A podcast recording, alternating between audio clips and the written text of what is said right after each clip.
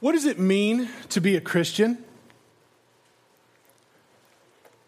Is it simply to profess faith in Christ, regardless of how you live or what you do, or what you even profess to believe about Jesus, let alone anything else that pertains to the Christian faith? Are you a Christian simply because you say so? I say, therefore I am. Or let's go one step further. What does it mean to follow Christ? I mean, when you think about following Christ, wouldn't that mean just automatically, just intrinsically, for me to follow Christ means that I don't follow anyone or anything else, including myself? That I follow Him? Now, how can you know whether or not someone is a Christian? How can you know whether or not they truly follow Christ? How can someone who is on the outside, somebody who does not follow Christ, how can they look upon people and say, you know what, this guy over here, you know, he professes faith in Christ, and I, I kind of see that, but this one over here, he professes faith in Christ, but, you know, I don't know. How do they know who follows Jesus and who doesn't? And what do you base that upon? Because they're good people? Because they're nice? Because they're not committing really egregious sins? Because they're they say they are? Because they're involved in religious activities?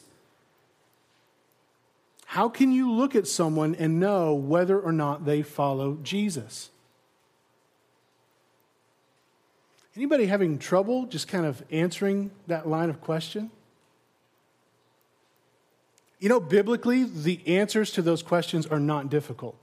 They're actually really, really easy to answer. God's word basically says Do you want to know who is truly a Christian?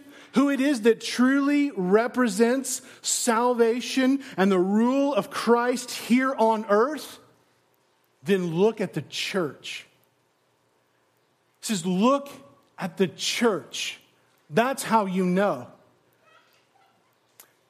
And so, why is it then that when we examine the churches around us, oftentimes she looks more like a harlot with divorce papers in hand than she does the bride of Christ?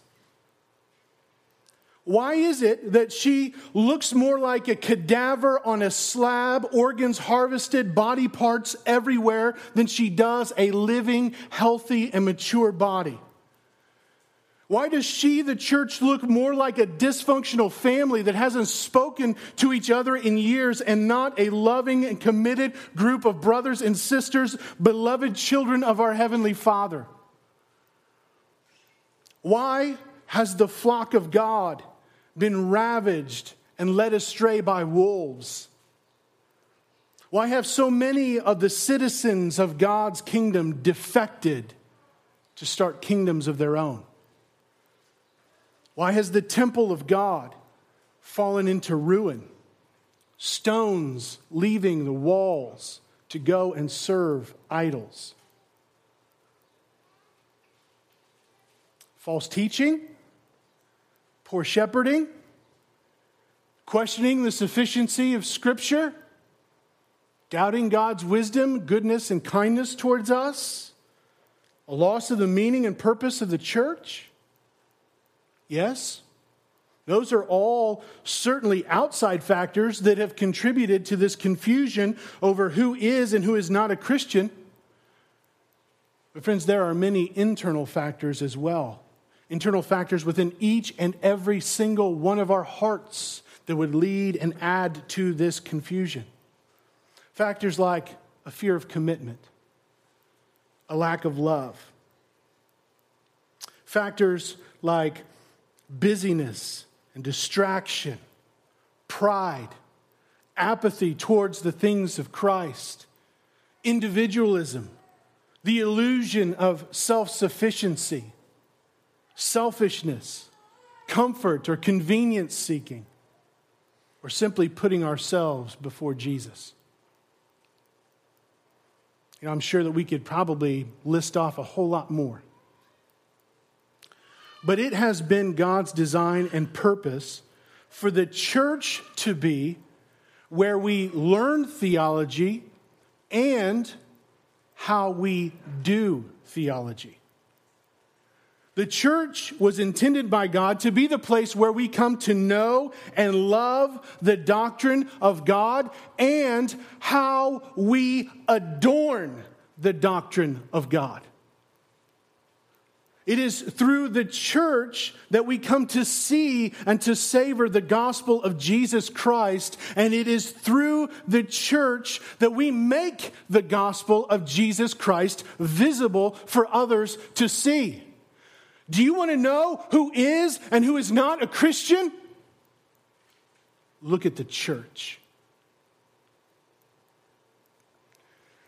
Now, this morning, we are finishing up our series on local church leadership by exploring the topic of church membership. Church membership undergirds everything else that we have talked about so far in this series. Because just think about it for a minute. How can you have elders? How can you have deacons? How can you even have congregationalism if you do not have a defined church membership? You can't. You simply can't. It's implicit within God's design for the church. My goal this morning is to make it a little bit more explicit for all of us. Now, hear me out very clearly right here and right now. My purpose for talking about church membership is not to get you to join this church. That is not my purpose. My purpose, my reason for talking about church membership is because church membership is the way the world knows who represents Jesus. That's the main idea that I want to convey this morning. Church membership is the way the world knows who represents Jesus. And so this morning, I want to answer three questions. First of all, we've got to go back to the drawing board, answer the question what is the church? We've got to be really clear on what that is and how that's laid out, what the purpose of the church is even for. Second, we want to answer the question where do we see church membership in Scripture? It's often a question that's posed. And third, why should I commit myself to membership at a local church? So, first of all, what is the church? Have you ever thought about that? Try to define what the church is? Most people would say, well, it's God's people, but God's people for what purpose? Why? Why, does, why is it a group rather than a collective rather than just a bunch of individuals? Or is it just a bunch of individuals? Well, obviously, I don't agree that it's a bunch of individuals. So let's see. I want to frame this question by looking at Ephesians. So if you would turn to Ephesians chapter 5, verses 25 through 27. It's page 979 on the Bibles provided there in the chairs. Scripture references, most of them, not all of them, will be up here for you to find. Now, though this text speaks of a husband's relationship to his wife, Paul uses Christ's relationship to the church as a model for how lo- husbands should love their wives. And so he says, Husbands, love your wives as Christ loved the church and gave himself up for her. Why? So that he might sanctify her, having cleansed her by the washing of water with the word, so that he might present the church to himself in splendor without spot, without wrinkle, without any such thing, that she might be holy and without blemish. Verse 29, if you just want to skip down there, adds that Christ cherishes the church. And so, what that means is one, the church is not a building. Christ didn't die for a building or buildings. Okay? This, this is, where we're meeting is just a gathering place.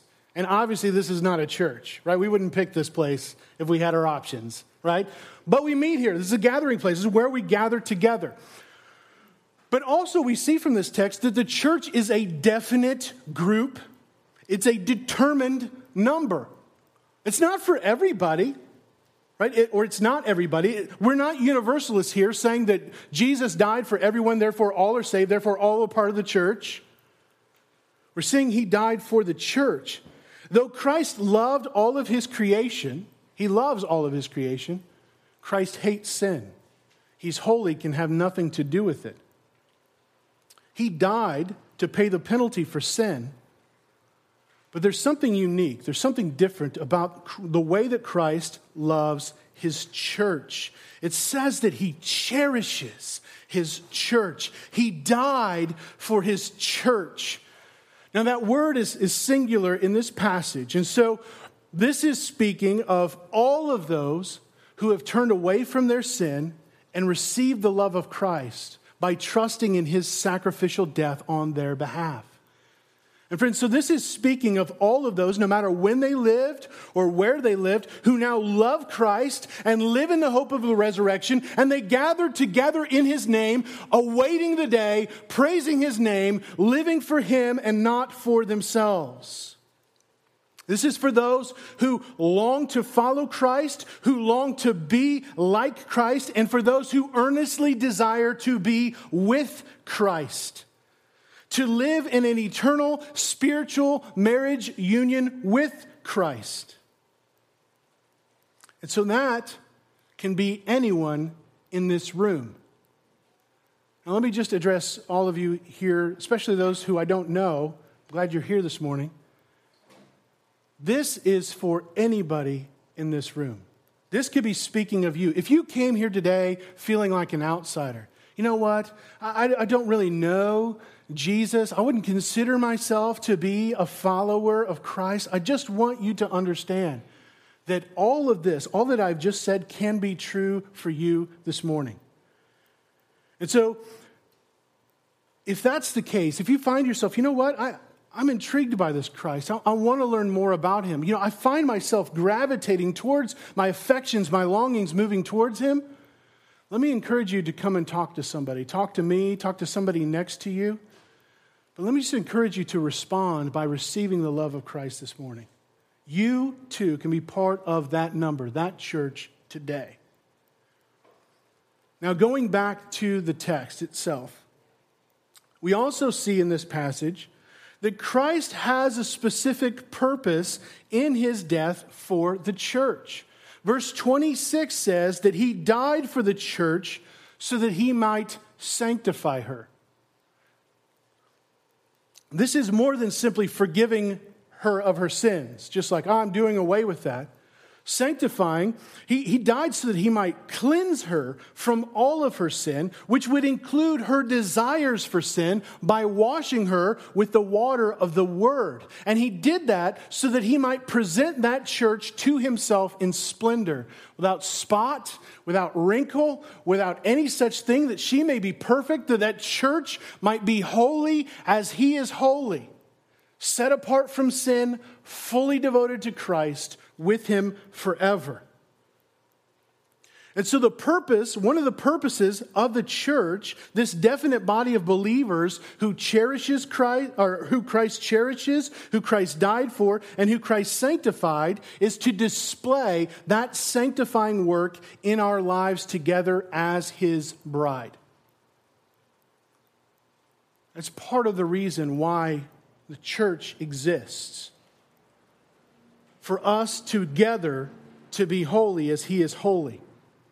And how does that happen? Through the washing of water with the Word.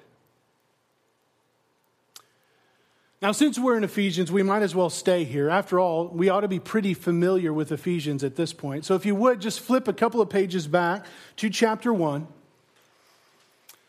In verses 15 through 23, Paul prays that God would give us a spirit of wisdom and of revelation in the knowledge of Christ, that God would enlighten the eyes of our hearts so that we would see the hope to which we have been called, so that we would come to understand the riches of his glorious inheritance in the saints and so that we would truly know and live in light of the immeasurable greatness of God's power toward us who believe, according to the working of his great might, verse 20, that he worked in Christ when he raised Christ from the dead. And he raised him seated him at the right hand in the heavenly places, far above all rule and power and dominion and authority, above every name that is named, not only in this age, but also in the one that is to come. And he put all things under Christ's feet and gave Christ as head over all things to the church, which is his body, the fullness of him who fills all in all. And so, what he's saying here is in this passage, we see that the immeasurable power of God established the kingship of Christ over every power, over every rule, over every dominion, over every authority, over every name that is named for all time. So, Christ is Lord over all, He is King over all. And God placed all things under Christ's feet, and He gave Christ as head over the church. And so, if you are in that number that Christ died for, Jesus is your head. He is your ruler. And not just yours, He is ours. He's the head of the church.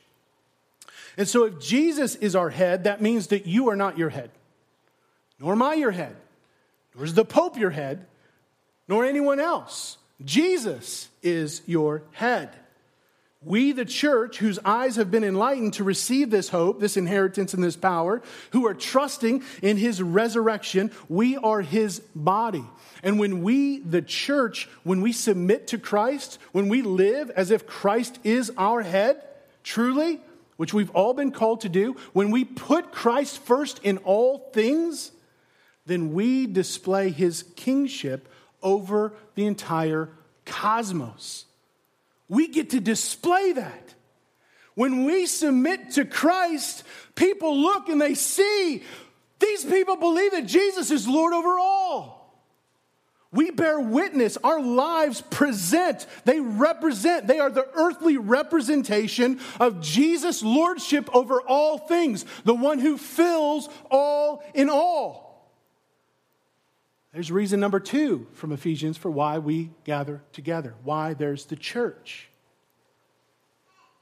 In Ephesians 3:10, just another page to the right, Paul says that the reason why we preach the gospel and we teach others about God's eternal plan of redemption, why we build up the body of Christ, is so that the church might display the manifold wisdom of God to the rulers and authorities in the heavenly places. Friends, you and I, what we are doing right here and right now as those who have gathered together in the name of Christ, who have committed themselves to Christ and to each other, we are displaying the manifold wisdom of God to the rulers and authorities in the heavenly places right here and right now. There's nothing ordinary about what we're doing. And that can only happen in the church. And then back in chapter 1, verses 3 through 14. We are told that those who are in Christ have received every spiritual blessing in the heavenly places. We have it now. If you are in Christ, you have all of these spiritual blessings, and you have them right now in complete measure. So things like election, adoption, the forgiveness of sin, redemption, reconciliation, the abundance of God's grace, all wisdom and insight, the reality that we have been reconciled forever to God, this glorious inheritance, the Holy Spirit who has sealed us for that day. We have that and we have that now. And though the, this is so far beyond us, all of these tremendous blessings, we fail to really grasp just the weight of what we have been given. They are not given to make much of us. Friends, when you come to Christ, it's not, uh, you receive these amazing blessings, and it is truly a blessing, right? It is blessing upon blessing upon blessing upon blessing upon blessing, but that's not to make much of you. It's to make much of Him. How do I know that? Well, because four times in this passage it says, to the praise of God's glory. Why did God give you every spiritual blessing in the heavenly places in Christ Jesus? For the praise of God's glory. Not that you don't benefit from that, because you do.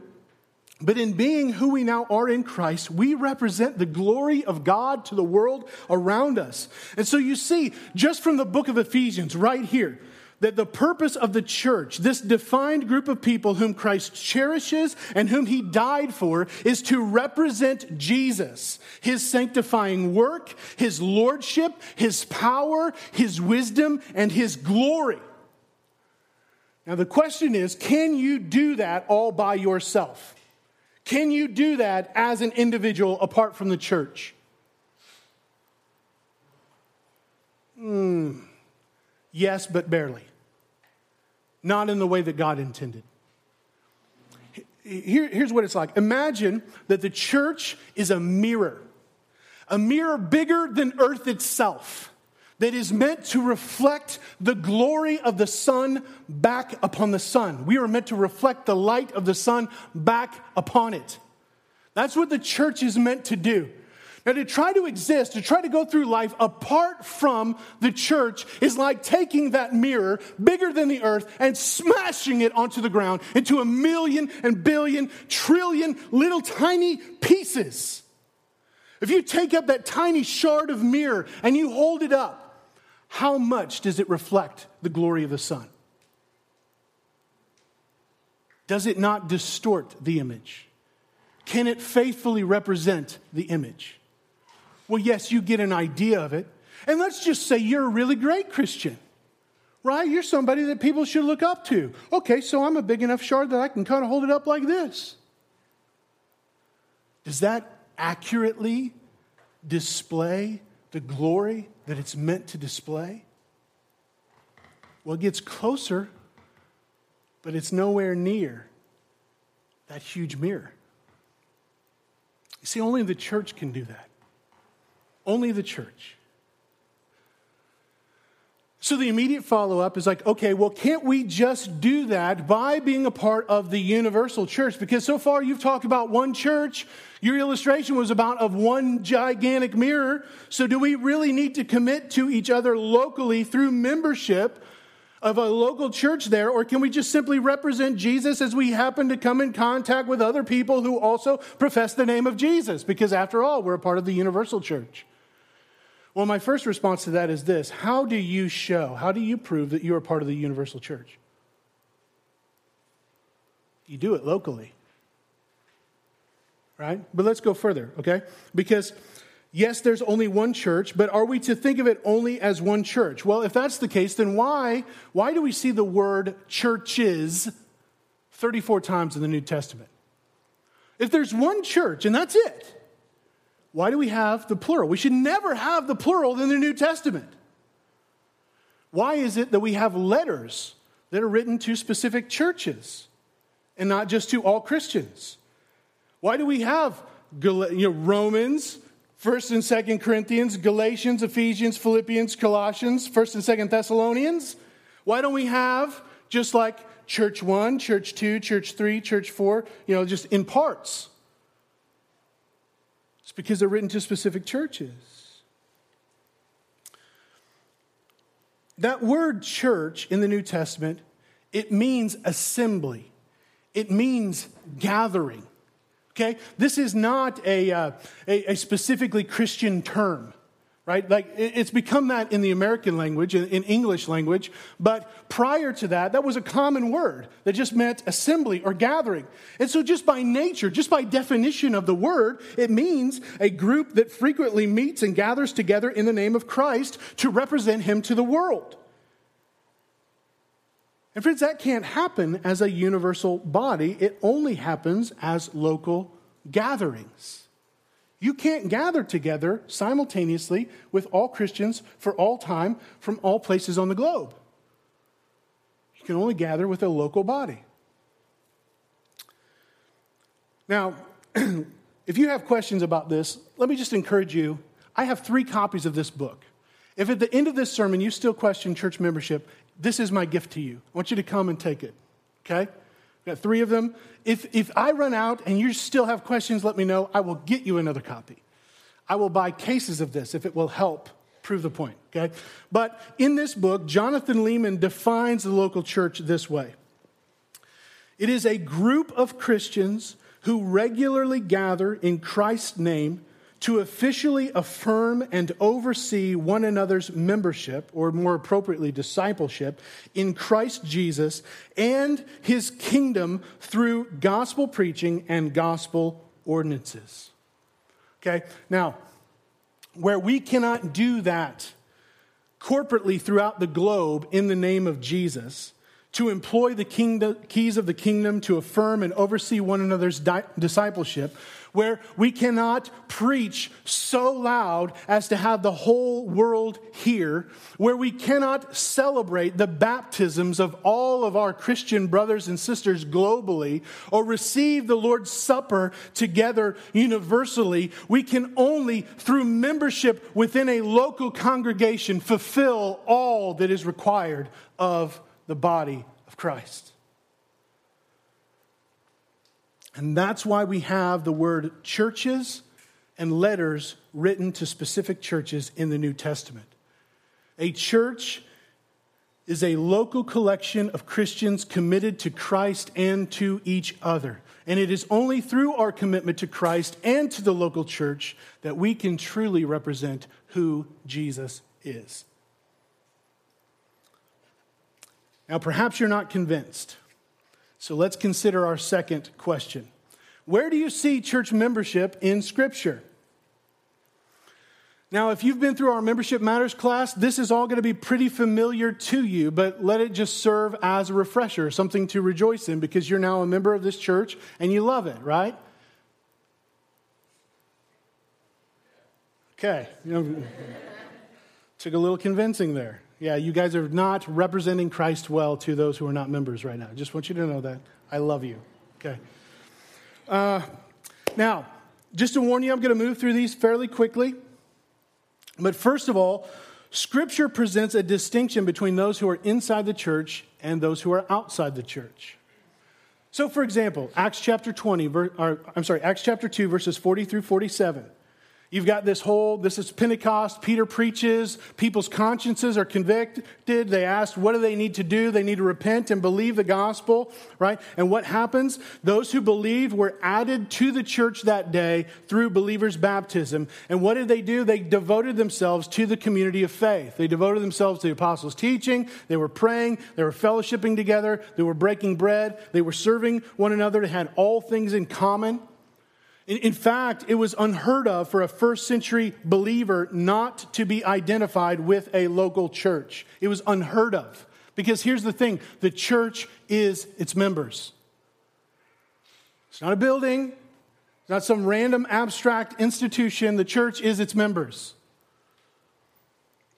Acts chapter 5, verses 12 through 13. This is following on the heels of the whole uh, situation with Ananias and Sapphira where they were struck dead because they lied to the Holy Spirit, it says that those who were outside the church would not join them, but they still esteemed the church very highly.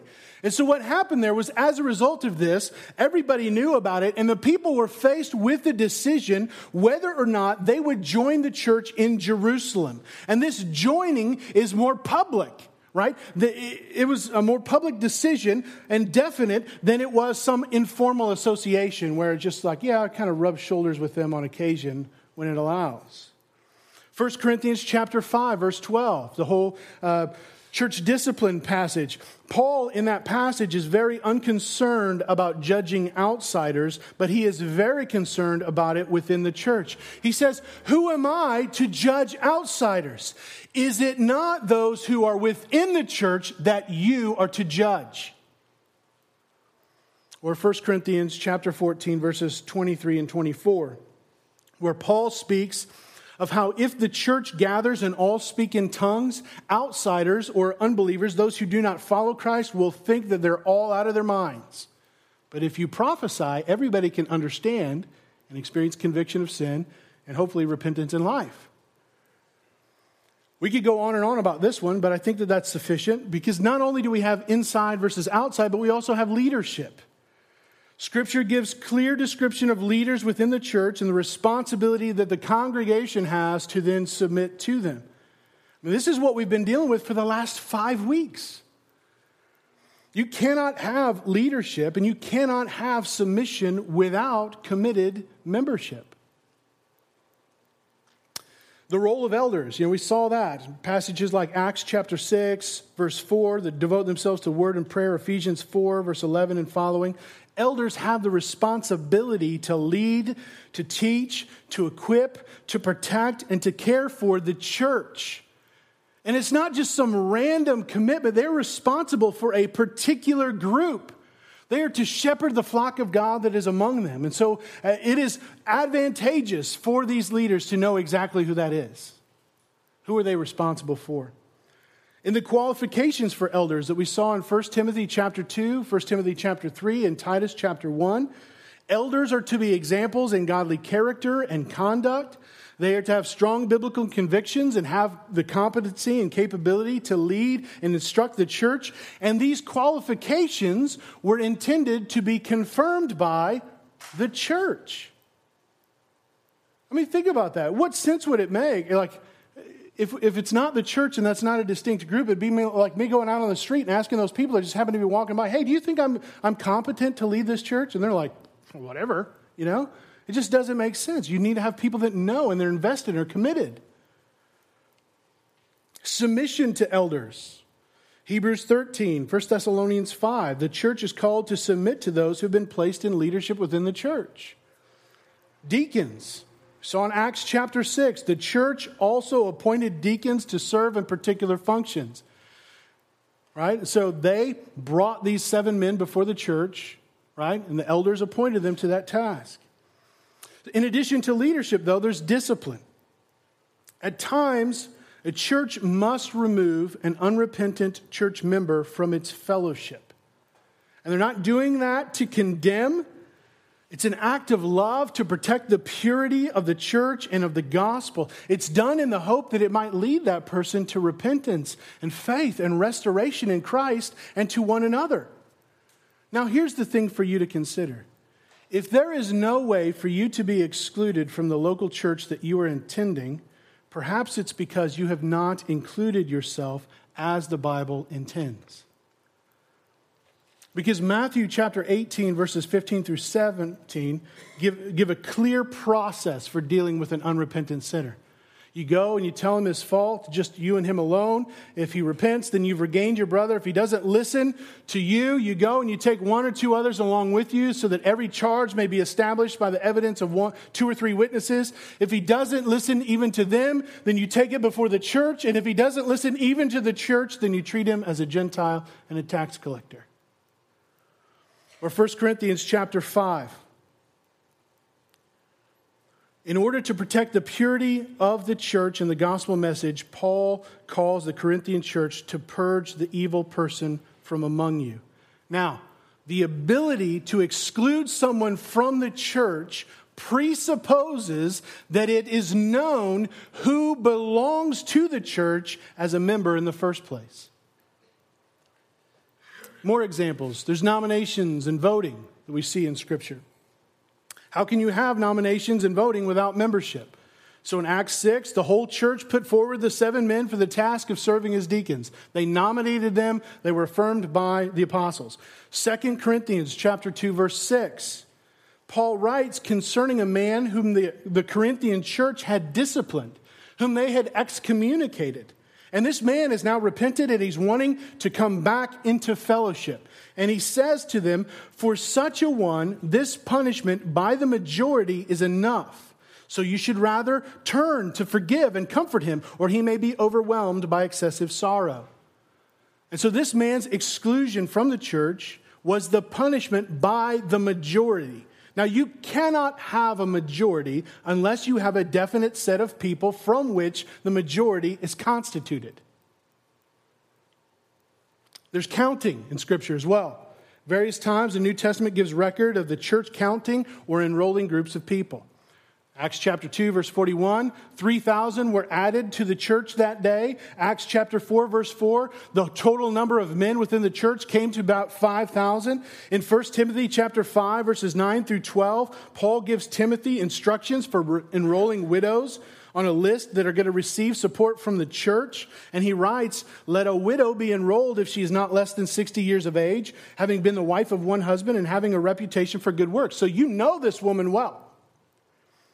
Now, while this isn't conclusive evidence for formal church membership, it is tough to imagine that the church in Ephesus would have known these women and kept a list of widows and not had any formal means of identifying everyone who belonged to the church.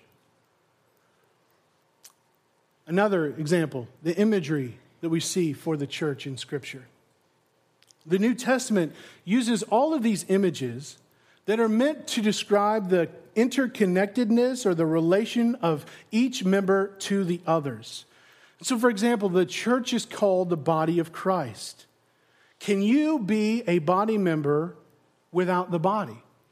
Can you take a heart, put it in a jar, and the body and the heart continue to live? No.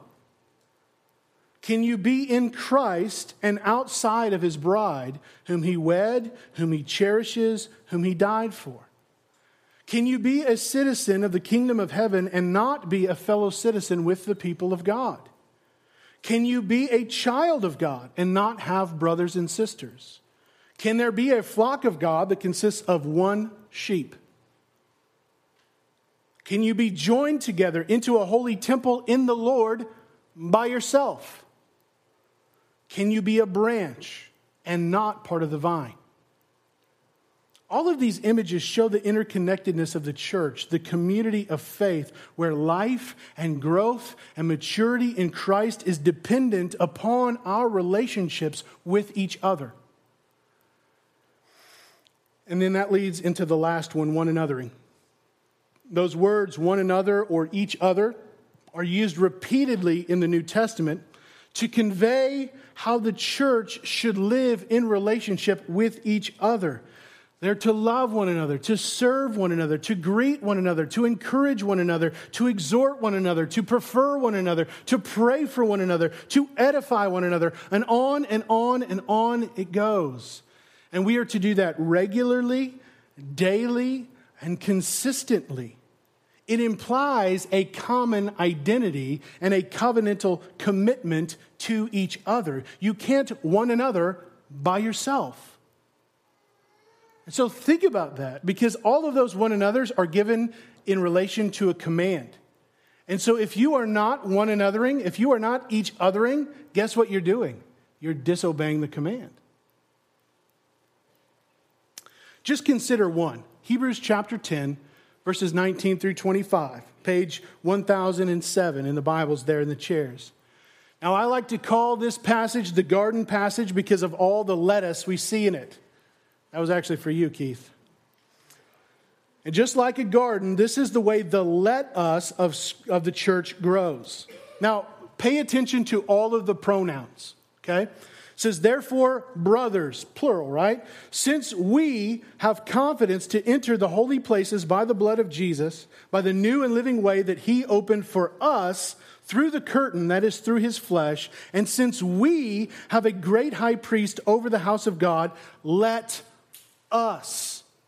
Let us draw near with a true heart in full assurance of faith, with our hearts sprinkled clean from an evil conscience and our bodies washed with pure water. Let us hold fast the confession of our hope without wavering, for he who promised is faithful. And let us consider how to stir up one another to love and good works, not neglecting to meet together, as is the habit of some, but encouraging one another, and all the more as we see the day drawing near. It befuddles me how anybody can read that individually. It's just you, you're just not reading the text right at all. Friends, this cannot happen through the church universal with all of your friends who call themselves Christians, though they are spread all over the planets. This can only happen when a local collection of Christians commit themselves to Christ and to each other to regularly meet together and to oversee each other's discipleship. This cannot happen informally. This cannot happen unintentionally. This cannot happen infrequently. And this cannot happen conveniently. It happens through church membership. Now, friends, consider this for a minute. Uninvolved members or non members confuse both real members and non Christians as to what it means to be a Christian, what it means to be in Christ. Because membership is a church's corporate endorsement of a person's faith and baptism. Just like I talked about last week with the embassy illustration, it is an authoritative corporate affirmation of one's salvation and true allegiance to their new king, Jesus Christ. How can a congregation honestly testify that someone who is uninvolved or practically invisible to the church is faithfully running the race? They can't. Church membership is how we, the church, affirm who are truly citizens of Christ's kingdom. And so now that we've defined the church and its purposes and we've identified biblical evidence for church membership, we need to answer the third question, which is why should I commit myself to membership in a local church? Now, I think that if we sat down long enough, we could identify many answers to that question. But I'm just going to highlight five from nine marks of a healthy church. The first is to assure ourselves. Now, we don't join the church in order to be saved, but joining the church can help us to make certain that we are saved. Now, it's easy for us to fool ourselves into thinking that we are Christians because at one time we made a tearful decision or that we made that anxious trek up to the front of the church to talk to the pastor and pray the sinner's prayer during that invitation that went on forever, right? Did you ever do that? Seemed familiar with that. But over time, our emotions for God wane. We become distracted. We grow cold. Perhaps we even begin to question the authenticity of our salvation. Friends, this is one of the reasons why Christ gave us the church. So that we could actually link arms with our brothers and sisters in Christ to encourage one another, to remind one another of the truths of the gospel, to help one another to see look, God is at work among us. Here's evidence of his grace right here. This is why we gather together and we commit towards pursuing and building one another up, towards maturity in Christ, to holding one another accountable to our profession of faith. In church membership, we are asking our brothers and sisters around us to make sure that we live according to the words that we speak with our mouths. We'd say, Look, I, I know that it's really easy for me to affirm that I, I believe this. But oh, how prone I am to live in a way that's contrary to my profession. Church membership, if we're committed to it, enables us, it allows us to come alongside and help one another to live consistently with the words that we proclaim. Friends, there is no one here ever, there's no one ever who is holy enough that you don't need that. If you actually believe that, I'm sorry to tell you, but you are proud and naive. Again, I go back to Ephesians chapter 4, verses 11 through 16. Apart from the church, we are children tossed to and fro by the waves and carried about by every wind of doctrine, by human cunning, and by craftiness and deceitful schemes. Even within our own hearts but when we commit ourselves to fulfill our mission, to fulfill our function that God has given us within the church, within the body of Christ, when we actually all participate in that, what happens? The body grows towards maturity in Christ. And we do that together. This is how we can truly know that we have a vital relationship with Christ that transforms not just our lives, but the lives of those around us. You see, it's not just about you. Do you truly love Christ and desire to obey his commands? That's pretty much essential. If you've read the words of Jesus, he says it over and over and over again. You must love me and obey my commands, right? Okay, so let's just consider one of Jesus' commands from John 13, verses 34 and 35. Page 900, if you want to turn there. He says, A new commandment I give to you, that you love one another. Just as I have loved you, so you also are to love one another. And by this, all all people will know that you are my disciples if you have love for one another. And he's not talking about sentimental feelings or just saying, oh, yeah, I love that guy. I don't know anything about him, but I love him. That's not what he means. He means practical, tangible, expressible love, commitment to each other. Right? There's a difference between me saying, you know what, I love women and I love my wife right? You get the difference there. This is how we can test whether or not we are truly his disciples. You see, understand uh, do you, do you understand here that following Christ fundamentally involves how you treat other people? And that's especially true for those who are members of Christ's church. Have you covenanted together with them? Do you regularly, selflessly, and sacrificially give yourself to that? Or have you claimed to know a love from God in Christ and yet you live in a way that contradicts that very claim? Do you claim that you know this kind of love that knows no bounds, and yet in loving others, you set bounds? I'll love them this far, but no farther. Well, friends, John answers that in 1 John chapter 4 verses 20 and 21, page 1023. If anyone says, "I love God," and hates his brother, and he considers hate to just be indifference and apathy. It's not just like you have to want to kill them, but indifference and apathy. If he hates his brother, then he's a liar. For he, does, he who does not love his brother whom he has seen cannot love God whom he has not seen. And this is the commandment we have from him whoever loves God must also love his brother. Friends, membership within a local church is in, intended to be a testimony of our membership to the universal church so that we can actually and visibly and faithfully link arms together in love the commitment of our lives together gives assurance to ourselves and to each other that we are truly from God. A second reason why you should join the local church is to evangelize the world. We have been called by Christ to go and make disciples of all nations, a task that is impossible for individuals to achieve. Right? It's overwhelming to think that you one person go out and do all of that. But when we act together, we can spread the gospel both at home and abroad.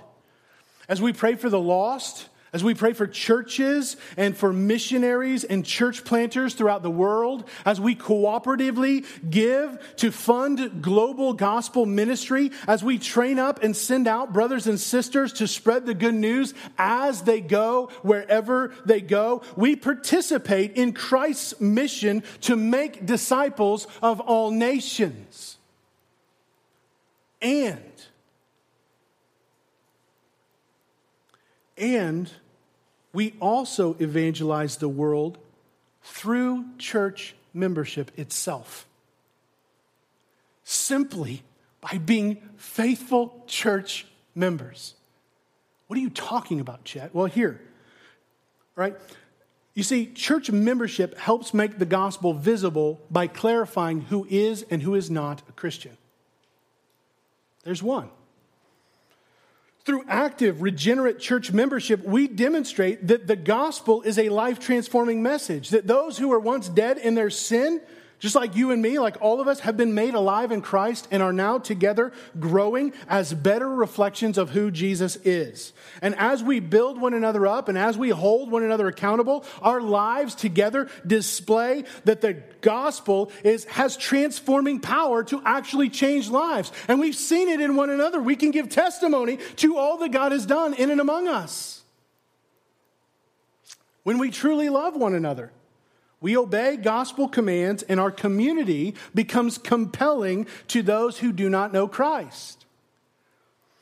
And when we truly love others with the love of Christ, we love people that are totally different from us. And we love them because of Christ. And that displays the power of the gospel to unite people who in the world would be divided right? Whether rich or poor, Jew or Gentile, no matter what ethnicity, man or woman, slave, free, young, old, these people who were once formally divided by any number of social barriers have come together inexplicably. And the people of Christ and having nothing in common but Christ, and that means everything. Guys, that is glorious. The world has no explanation for that. And it is appealing to those who do not know him, to see that kind of community. Those people loving each other in that way. Those who do not know Christ, they need to see that, and they need to see that in us. A third reason to join the local church is to expose false gospels. The church is meant to be those who have been identified and set apart by the one true gospel of Jesus Christ, who gather around the proclamation of the one true gospel of Jesus Christ, to be changed by the one true gospel of Jesus Christ, so that we might adorn the one true gospel of Jesus Christ with our lives. In gathering together as a local church, we show the world what Christianity really is. Through our teaching and preaching and worship and prayer, we debunk messages and images that may profess to be Christian, but really are not. And friends, it is so important today because many profess to be Christians, but actually live for false gospels. Perhaps they're legalistic and they believe that their good works or their religious activities can save them. That as long as they put on a good show, and are a good person, they'll get in. There are those who are licentious and believe that basically the grace of God is a get out of hell free card. That I can live however I want, I can do whatever I want, I can be whatever I want, and Jesus' blood has covered all my sin. There are those who look at Christ as a means of gain, who think that the gospel really boils down to, to earthly gain, health, wealth, prosperity. Part of the church's mission is to recognize, defend, and to display the one true gospel of Jesus Christ and to prevent perversions of it. Part of our task in discipleship is not only to present positively the gospel of Jesus Christ, but also to dismantle bad, confusing, or distorted witnesses that have raised themselves up against Christ and his true church, all the while guising themselves in the name of Christ. A fourth reason why we should join the local church is to edify or build up the church. Joining the church will help to counter that selfish individualism that is so prevalent in our culture. Friends, there are so many one another's in Scripture. If we are to read and understand the Bible rightly, then we need to acknowledge that it is meant to be understood corporately and not individually all of those yous, just by default, you need to read as plural because mo- almost all of them are.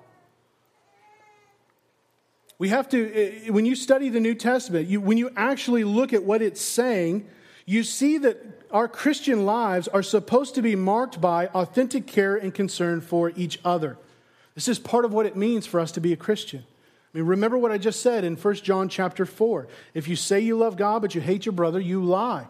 The truth of God is not in you. It doesn't matter how much you give, it doesn't matter how much you pray, it doesn't matter how often you read your Bible or how often you darken the door of a worship service. If you do not love your brothers and sisters in Christ, whom you have seen, how can you love God whom you have not seen?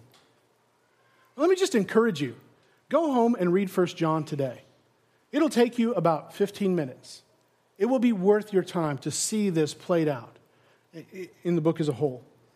He talks in that book about how you're, you must have the life together with the words if your faith is to be real. Now, outside of a covenant commitment to a local church, you cannot truly obey these one another commands, at least not in the way that God intends for you to obey them. And friends, that is especially true for passages like Hebrews 13, 17, or 1 Thessalonians chapter 5, verses 12 and 13 regarding leaders. How can you follow Christ in obeying your leaders and submitting to them if you have no leaders over you? You can't. How can they keep watch over your souls as those who will have to give an account if you are not submitting to them? They can't.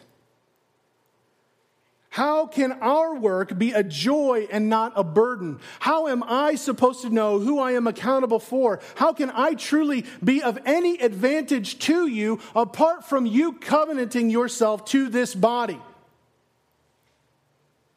I can't. And friends, in doing that, you are disobeying every passage that speaks of leadership in the church. Every single one of them. That is disobedience to Christ because Christ gave the leaders. Now, you might think that that action or that attitude is personally advantageous to you because it's a whole lot more convenient. It's a whole lot more comforting. It's easy to do that. You can slip in and slip out. You can glean whatever you want without having to give anything of yourself to anyone else. But the truth is, it's really of no advantage to you. Just practically as a pastor, the people that I've seen in this church grow the most are those that live according to these one another's the best. And that those who profess to be a part of the church but really are failing to live in the one another's, they just wonder, why am I not growing? Why is this not happening? Why is this not taking place? Well, friends, it's because we're living in disobedience to Christ while professing his name. You're not gaining here. It's no advantage to you. You're actually losing, and what you're doing is you're harming others in the process. Friends, Christianity is completely paradoxical. Christianity says, you want to gain? Then give.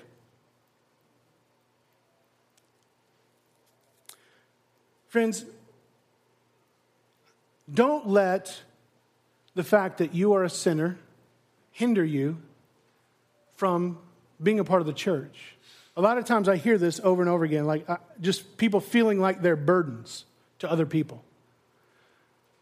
The church is comprised of redeemed sinners. And so, what that means is that we are a mixed bag of blessings and curses, right? Good, good attributes, gifts, and large problems. All by ourselves, we cannot maximize or grow or benefit all of those blessings within ourselves and decrease all of those problems as much as we'd like to think that we can. We simply cannot. God didn't design it that way. Because if you could do that, guess what? You would be your functional Savior and have no need of Jesus or His church. But God brought us together as this mixed bag of blessings and curses because I have blessings and I have problems. And I can't deal with my problems, but I can be a blessing. And so, what that means is, though I can't solve everything and be perfect by myself, if I actually humble myself and I commit to love each other, I can be a blessing to Aaron, and Aaron can help me with my burden